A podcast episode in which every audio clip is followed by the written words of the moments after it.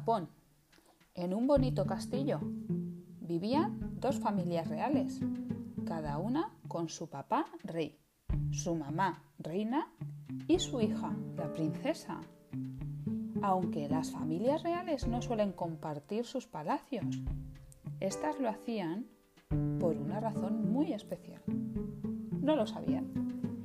Y es que la segunda de estas familias era una familia de reales ratoncitos que vivía entre las paredes del castillo.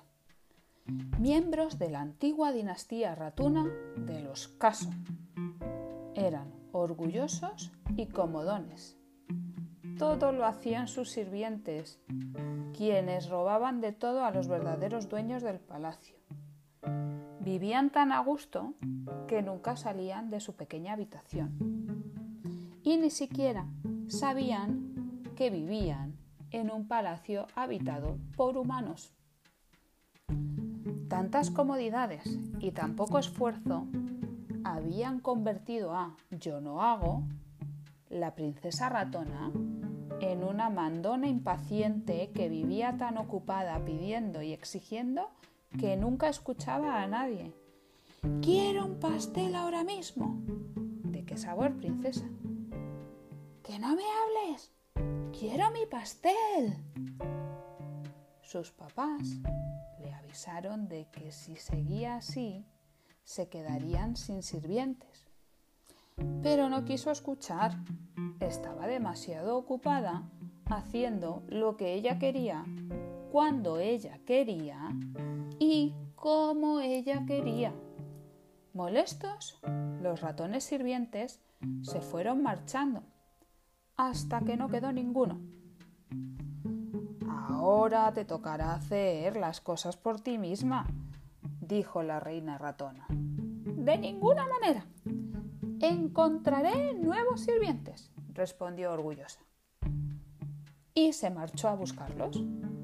Al acercarse a las zonas habitadas por humanos, descubrió carteles avisando del peligro.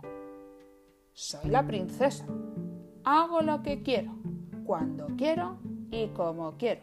No pienso hacer caso a nadie, y menos a unos carteles. Finalmente llegó a la salida de la ratonera y se encontró en la habitación de la princesa humana, que dormía la siesta. Yo no hago se puso muy contenta al ver a la niña. Este animal tan grande será un sirviente estupendo. Venga, despierta, que tengo hambre. La princesa humana por supuesto, ni siquiera oía a alguien tan pequeño. La ratoncita impaciente trepó hasta la cara de la niña. Soy la princesa. He dicho que te levantes, bicho gordo, dijo mordiéndole la nariz. La niña se levantó de un salto y dio un grito. Varias personas llegaron corriendo y descubrieron en el centro de la habitación a un ratoncito de gesto orgulloso que parecía querer dar órdenes a todo el mundo. Y era verdad, la princesa ratona estaba enfadadísima con aquellos animales grandotes, que tardaban tanto en traerle un pastel y un trozo de queso.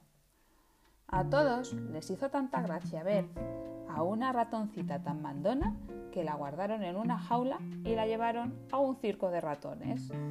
Y allí, sin sirvientes ni comodidades, vivió la peor de sus aventuras pues para conseguir un poquitín de comida al día, tuvo que aprender a escuchar y obedecer todas y cada una de las tonterías que el domador le ordenaba.